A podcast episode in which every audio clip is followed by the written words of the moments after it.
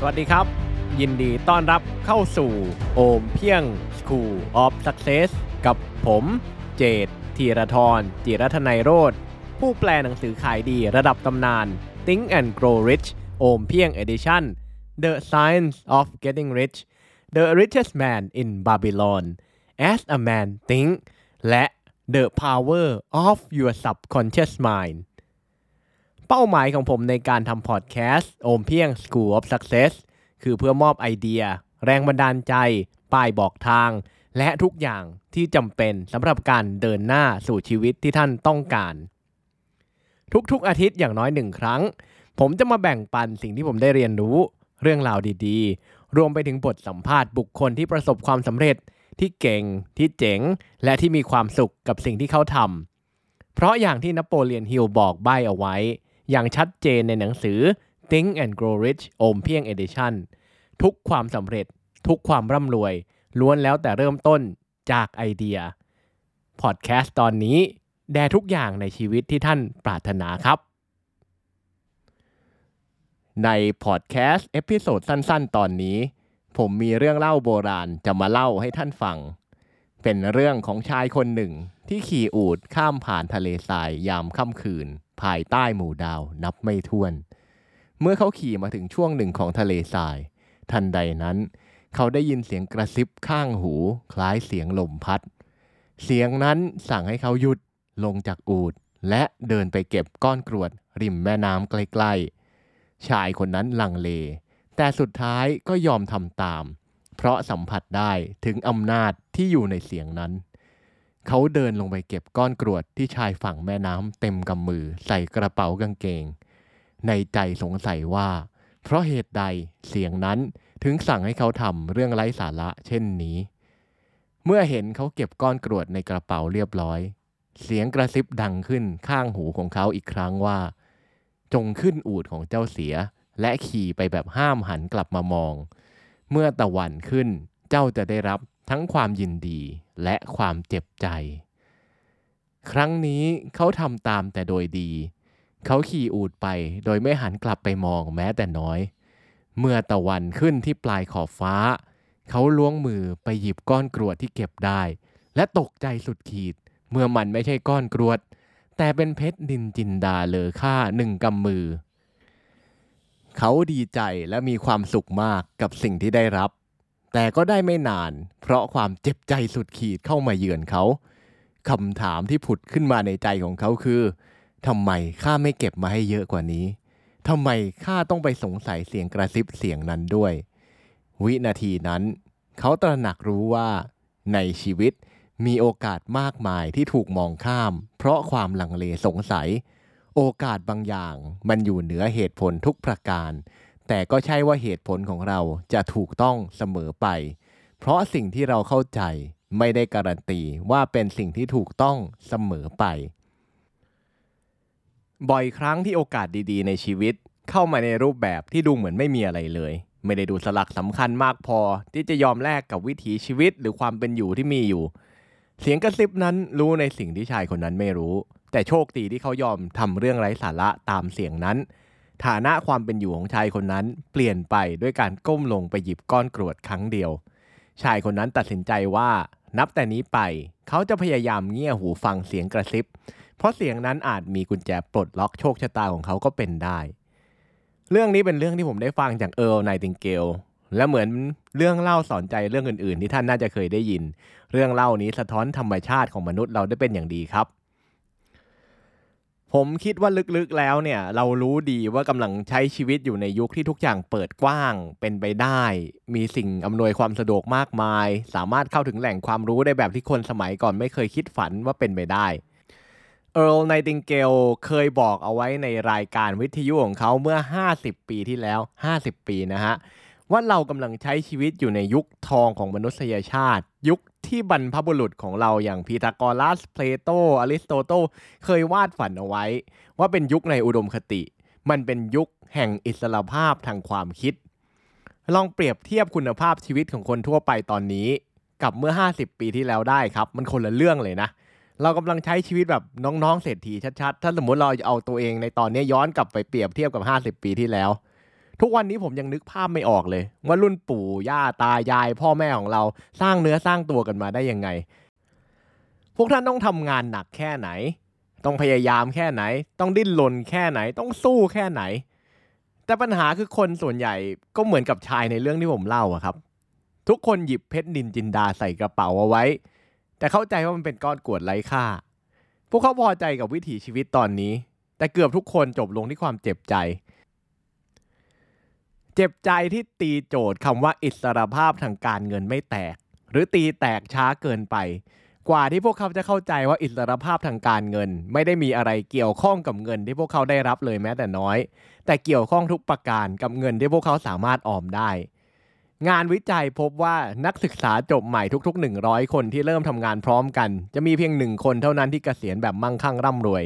4 คนจาก 100 คนจะมีอิสรภาพทางการเงิน ส่วนที่เหลืออีก 95%ถังแตก ต้องพึ่งพาลูกหลาน มีชีวิตแบบดิ้นรนเต็มไปด้วยความกังวลและความกลัว ตัวเลขนี้เองเป็นที่มาของคำกล่าวที่ว่ามีคนเพียง 5%ที่ประสบความสำเร็จในชีวิต ตัวเลขนี้มันน่ากลัวนะครับ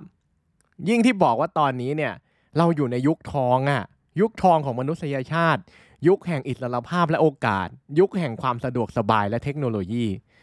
IMF เปิดเผยว่าในปี 2565 คนไทยมีรายได้เฉลี่ย 279,338 บาทต่อคนต่อปี อยู่ในอันดับที่ 4 ของอาเซียน คนส่วนใหญ่ทำงานกัน 40 ปีถึงเกษียณ ถ้าคนคนหนึ่งตัดสินใจทำตามหลักในหนังสือ The Richest Man in Babylon ที่เขียนโดยจอร์จเอสคลาสันและแปลโดยธีรทรจิรัตนัยโรธที่บอกว่า ออมเงินให้ได้ 1 ส่วนจากรายได้ทุกๆ 10 ส่วนที่หามาได้ เขาจะออมเงินได้1ล้าน1แสน17,356 บาท ตอนเกษียณ นี่ยังไม่นับดอกเบี้ยและการลงทุนอื่นๆ ซึ่งน่าจะทำให้เงินจำนวนนี้เพิ่มขึ้นได้อย่างน้อยก็เท่าตัว หนังสือ The Richest Man in Babylon บอกเอาไว้ชัดเจนครับ มันไม่สำคัญว่าตอนนี้ทำอาชีพอะไร ทุกคนสามารถเกษียณได้แบบมีอิสรภาพทางการเงินตอนอายุ 60 ปี ถ้าเขาจ่ายตัวเองด้วยการออมรายได้ 1 ส่วนจาก 10 ส่วนที่เขาหามาได้ ลองทำบททดสอบเล่น ๆ ได้ครับ เอาจำนวนปีที่ทำงานเอาเอาแบบจำนวนปีที่แบบเริ่มทำรายได้ได้เนี่ย คูณรายได้ของท่าน แล้วก็คูณ 10%คำตอบที่ท่านได้คือเงินออมขั้นต่ำ ที่ควรจะมีตอนนี้ ถ้าท่านมีมากกว่าจำนวนเงินที่ได้จากสมการ ท่านอยู่ในกลุ่ม 5%ของคนทั้งโลกครับ ถ้าได้น้อยกว่าท่านอยู่ในกลุ่ม 95%แล้วมันไม่ใช่ที่ที่น่าอยู่เลย เริ่มตั้งแต่วันนี้ครับ ออมเงิน 1 ส่วนจากรายได้ 10 ส่วนที่ท่านหามาได้ นอกจากเรื่องการออมเงิน 1 ส่วนจากรายได้ 10 ส่วนที่หามาได้แล้วเนี่ย ในหนังสือ The Richest Man in Babylon ยังพูดถึง 7 สูตรลับรักษาโรคกระเป๋าเงินแฟบ และกฎการทำเงินทั้ง 5 ก่อนจะจากกันใน episode นี้เนี่ย ผมอยากจะแบ่งปันประสบการณ์ส่วนตัวของผมกับท่านนิดหนึ่งนะฮะ ถ้าย้อนเวลากลับไปได้เนี่ย ผมจะทำทุกวิถีทางเพื่อบังคับให้ตัวเองในอดีตเมื่อ 20 ปีที่แล้วอ่าน The Richest Man in Babylon ทุกครั้งที่มีคนถามผมว่าถ้าย้อนเวลากลับไป เจอตัวเองในอดีตได้เนี่ย จะบอกอะไรตัวเอง คำตอบส่วนใหญ่ของผมคือไม่บอกอะไรเลยครับ ผมชอบชีวิตของผมตอนนี้ แม้ว่าที่ผ่านมาจะเคยมีเรื่องร้ายแค่ไหนก็ตาม แต่มันก็มีข้อยกเว้นอยู่บ้าง และหนึ่งในนั้นก็คือ ผมจะบังคับตัวเองในอดีต ให้อ่าน The Richest Man in Babylon ผมจะอ้อนวอนเลยให้ตัวเองอ่านหลาย ๆ รอบ และจำให้ขึ้นใจด้วย เพื่อที่ว่าจะได้เริ่มใช้หลักการเกี่ยวกับความมั่งคั่งของหนังสือเล่มนี้ กับเงินก้อนแรกที่หาได้ด้วยน้ำพักน้ำแรงของตัวเองเลย เอาจริงๆนะฮะ ถ้าย้อนเวลากลับไปได้จริง ผมจะไม่แค่ไปหาตัวเองตอนวัยรุ่นด้วย แต่ผมจะย้อนกลับไปบอกพ่อแม่ของผมให้อ่าน และจะขอให้พ่อแม่ของผมบังคับให้ผมอ่าน หรืออ่านให้ผมฟังแทนนิทานก่อนนอน ผมเองเติบโตมาเนี่ยโดยมีทัศนคติและแนวคิด และความรู้เกี่ยวกับการเงินที่เข้าขั้นหายนะเลยแหละสิ่งนี้มันทำให้ผมค่อนข้างต่อต้าน และปิดใจกับวิชาการเงินที่ต้องเรียนในมหาวิทยาลัย จนเกือบสอบตก ผมเกือบตกการเงินนะ ซ้ำร้ายเนี่ยมันยังติดตัวมาจนถึงตอนทำงาน อะไรก็ตามที่เกี่ยวกับความรู้ด้านการเงินผมจะปิดใจครับ เพราะคิดว่ามันยากมันไม่เหมาะกับเรา เรียกได้ว่าเส้นทางเกี่ยวกับความรู้ด้านการเงินของผมเนี่ยหายนะครับ มันย่ำแย่สะสมมานานมาก แต่ข่าวดีคือทุกอย่างมันเปลี่ยนแปลงได้ ถ้าตอนนี้ท่านมีทัศนคติ ความรู้ แนวคิดและประสบการณ์ทางการเงินที่เข้าขั้นภัยพิบัติเลยนะ แบบผม ท่านสามารถรักษาความผิดปกติเหล่านี้ ให้หายเป็นปิดทิ้งได้ ด้วยการอ่านหนังสือ The Richest Man in Babylon อ่านแบบ Visual Book ด้วยนะครับ เพราะว่ามันจะช่วยให้เข้าใจได้ง่าย หนังสือเล่มนี้เป็นหนังสือที่ทั้งโลกยอมรับ ว่าเป็นหนังสือเกี่ยวกับความมั่งคั่ง ที่สร้างแรงบันดาลใจมากที่สุดในประวัติศาสตร์ เช่นเดียวกับกฎแรงดึงดูดกฎการสร้างความมั่งคั่งที่อยู่ในหนังสือเล่มนี้ เป็นสากลครับ และไม่มีวันเปลี่ยนแปลง มันจะได้ผลกับท่าน เหมือนที่มันได้ผลกับหลาย ๆ คน หลายคนซึ่งตอนนี้ใช้มันเพิ่มจำนวนเงินในกระเป๋าเงิน เพิ่มยอดเงินในธนาคาร และเพิ่มความก้าวหน้าทางการเงินได้อย่างน่าตื่นตาตื่นใจ ถ้ามันจะมีหนังสือเล่มหนึ่งที่สร้างปาฏิหาริย์ปฏิวัติแนวคิดด้านการเงิน The Richest Man in Babylon แบบ Visual Book คือหนังสือเล่มนั้น และผมเชื่อสุดหัวใจว่ามันจะสร้างปาฏิหาริย์ปฏิวัติแนวคิดด้านการเงินของท่าน เช่นกันครับ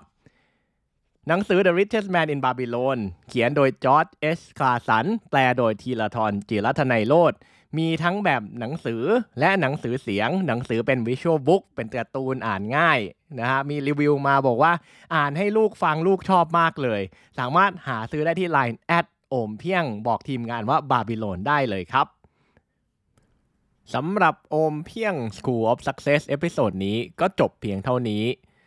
ก่อนจากกัน ถ้าท่านฟังพอดแคสต์ตอนนี้อยู่บน iTunes หรือ Apple Podcast อย่าลืมรีวิว 5 ดาว และเขียนความประทับใจให้ผมด้วยนะครับ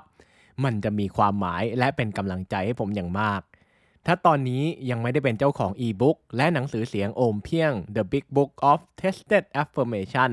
รหัสลับสั่งจิตใต้สำนึกที่คนสำเร็จระดับโลกใช้กัน